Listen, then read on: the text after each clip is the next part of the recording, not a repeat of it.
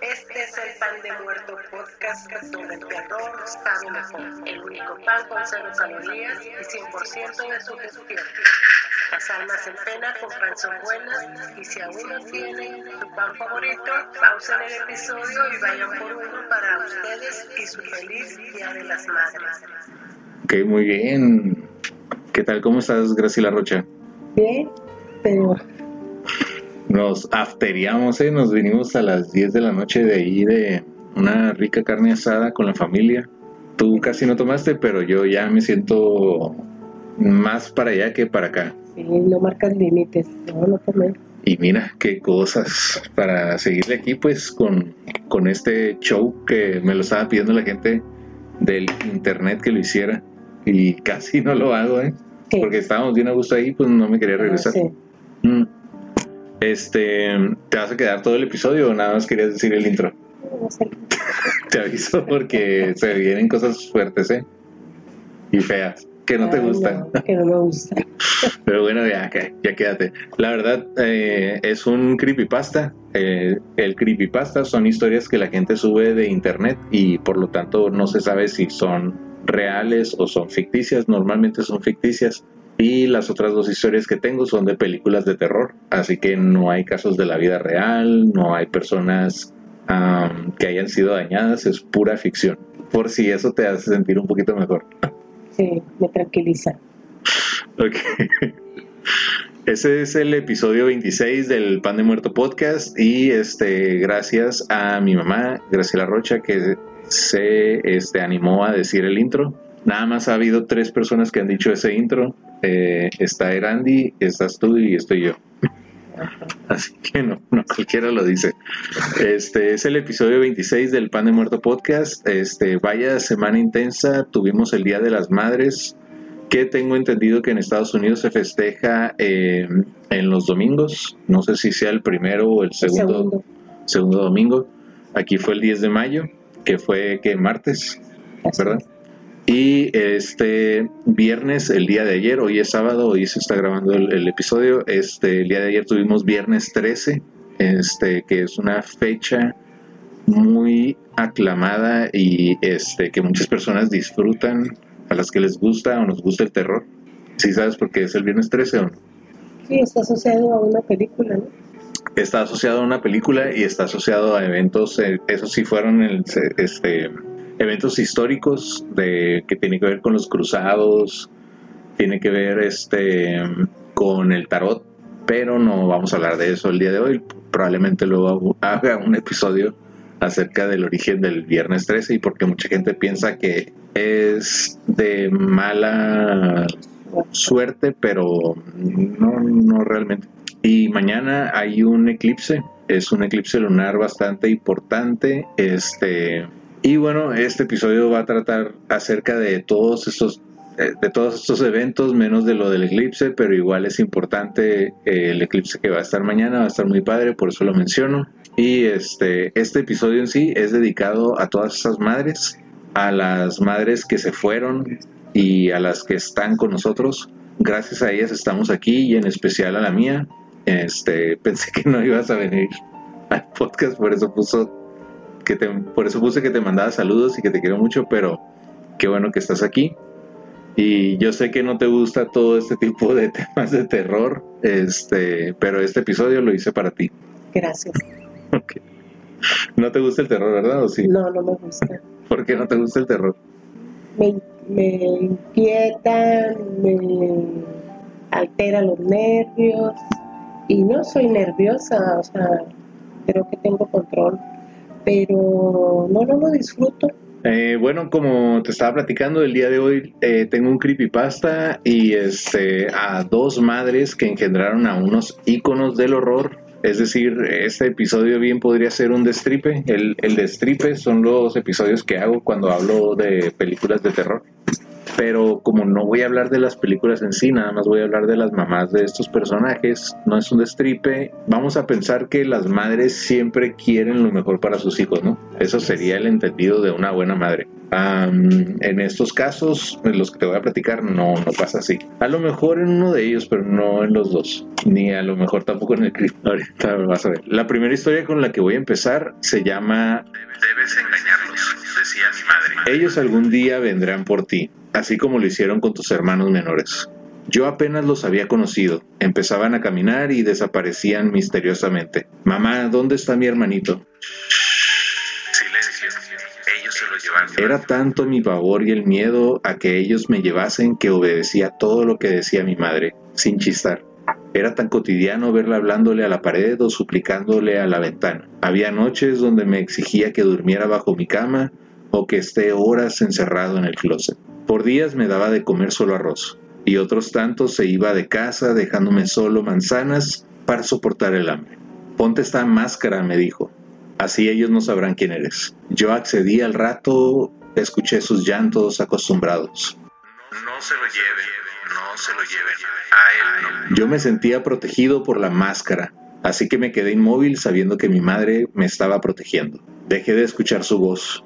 Me preocupé. Lentamente la busqué por toda la casa, hasta que la encontré tirada en el jardín, con un cuchillo en sus manos totalmente desangrada. La sirena de la ambulancia sonaba a lo lejos. Con los años entendí que mi madre me protegía de ella misma. Debajo de ese jardín Estaban enterrados los huesos de mis pequeños hermanos que no pudieron escapar de su esquizofrenia. y con ese empezamos el episodio del Día de las Madres, porque pues tiene que ver con una mamá y un hijo, ¿no? La mamá no sabía que tenía esquizofrenia, pero al parecer acabó con los demás hijos que tuvo. Y el segundo caso es este Norma Bates de la película de Psycho. Ah, ¿Te tocó ver la película de Psycho? O Psicosis, creo que se tradu- tradujo aquí. Ah, pues de 1950 o 60 creo. Así que es una película en blanco y negro y este es terror y suspenso. Pero en aquel entonces, por lo que te voy a platicar, que quiero pensar que sí este, causó mucha impresión en los jóvenes. Eh, vamos a hablar no de Norman Bates, vamos a hablar de su mamá, que es Norma Bates. de la película de Psycho. Existen ciertas cosas que nos hacen sentir cómodos y seguros. Tu propia habitación, el abrazo de tu madre, un cálido y seco cuarto de motel después de un largo y lluvioso viaje en coche, una ducha caliente al final del día. Serían algunas cosas que nos harían sentir bien, ¿no? En la película de Psycho, por un aproximado de dos horas, Norman Bates, que es el protagonista de esta película, destruyó todas esas amenidades para toda una generación. El término psycho en esta película no hace referencia a un Psicópata. es más bien una psicosis, una ruptura con la realidad derivada de distintas enfermedades mentales. En este caso es el desorden de identidad disociativa. cuando una persona padece este síntoma puede tener dos o más personalidades. En el caso de Norman Bates, esta segunda personalidad toma la figura de su difunta madre. Mientras que Norman es un joven dulce y amable, la madre, que se llama Norma, Es pura maldad.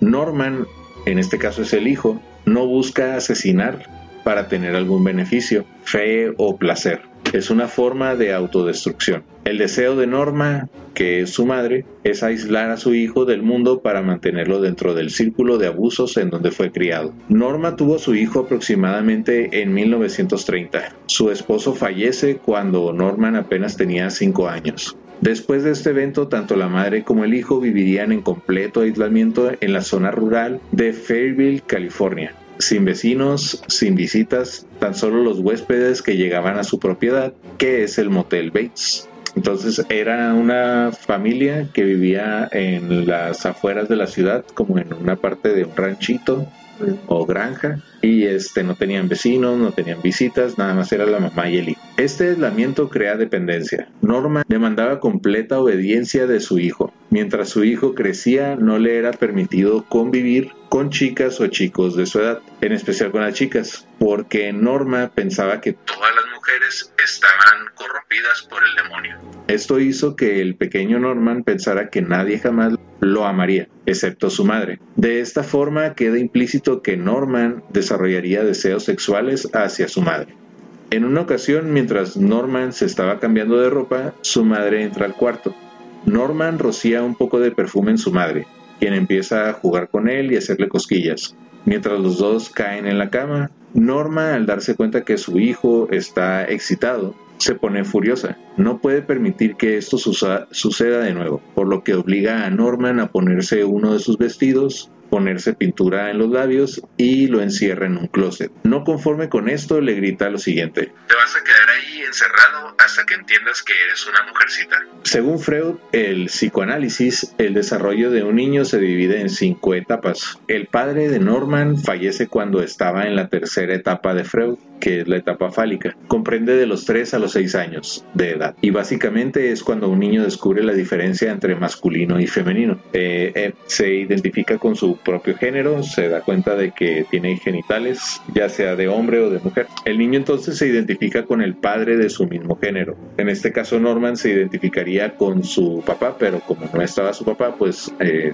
tuvo que adoptar la figura de la mamá. Cuando el niño se da cuenta que es un varón, desarrolla deseos o impulsos sexuales hacia la mamá y siente celos de su padre. Eso es lo que nos dice el psicoanálisis, que aunque ya no está tan vigente, para 1950 pues era lo que había. A esto se le conoce como el complejo de Edipo, que es la forma más aceptable para superar esta etapa y pues es identificarse con el papá y verlo como un modelo a seguir en vez de un rival. Esto es para pasar a la siguiente etapa sin problemas. Cuando el niño dice, ah, ok, eh, esa es mi mamá, este es mi papá y yo no puedo competir con mi papá para ganar el afecto de mi mamá, entonces me le uno y hago lazos con él y así ya mi mamá me empieza a querer. Ah, el problema con este chico Norman es que no estaba la figura del padre.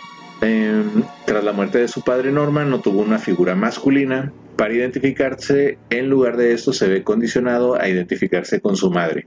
El trauma que esto generó en Norman tendría graves consecuencias. Al pasar los años, una tercera persona entraría en el núcleo familiar de los Bates. Quiere decir que eh, después de unos años, esta mujer Norma conoce a una persona y se empieza a ver con él. Entonces, eh, Norma distancia a su hijo de cualquier relación humana posible, pero Norman no tenía a nadie más a quien recurrir. Entonces, ella empieza a ver a otro hombre. Ahora que Norma tiene una pareja, su hijo quedó en segundo lugar, pues como lo revelaría tiempo después, un hijo no puede competir con un amante. Es aquí cuando su trauma y complejo de Edipo aparece en un ataque de ira y celos. Norman envenena a su madre y a su amante. La policía jamás sospechó del joven Norman, pero la culpa lo llevaría a la locura. No pudo vivir con lo que había hecho y ahora sin su madre no sabía cómo comportarse o cómo seguir con su vida. Todo esto lo lleva a convencerse de que su madre aún sigue con vida. Y también todo esto lo convierte en un al cual le corre hielo por las venas. Tras el funeral de su madre, Norman consigue llevarse el cadáver y colocarlo en el sótano de su casa. Y mediante técnicas de taxidermia, ¿sabes qué es la taxidermia? La preservación de los cuerpos. Mediante la taxidermia, Norman logra preservar el cadáver de su madre, le lava, la- le lava las ropas, la cambia de vez en cuando y tiene conversaciones imaginarias con Norma, que es su madre. Con el tiempo, Norma consigue volver a la vida, como una nueva personalidad de su hijo, quien ahora se viste como su madre, usa pelucas, se maquilla y lo peor es que piensa igual a ella. Norman en su juventud acabaría con la vida de dos mujeres, pues su madre no permite que nadie le haga competencia por el afecto de Norman. Y en la película de Psycho de 1960 vemos cómo después de 10 años del fallecimiento de su madre, un Norman que ronda casi los 30 años de edad conoce a Marion Crane.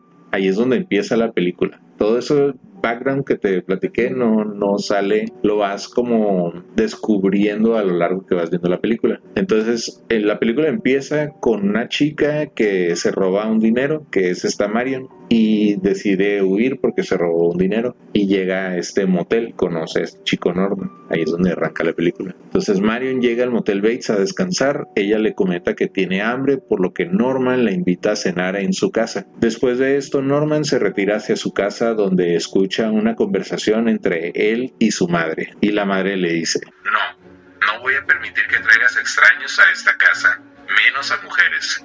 Ve y dile que no voy a satisfacer su sucio apetito con mi comida. Oh, mi hijo.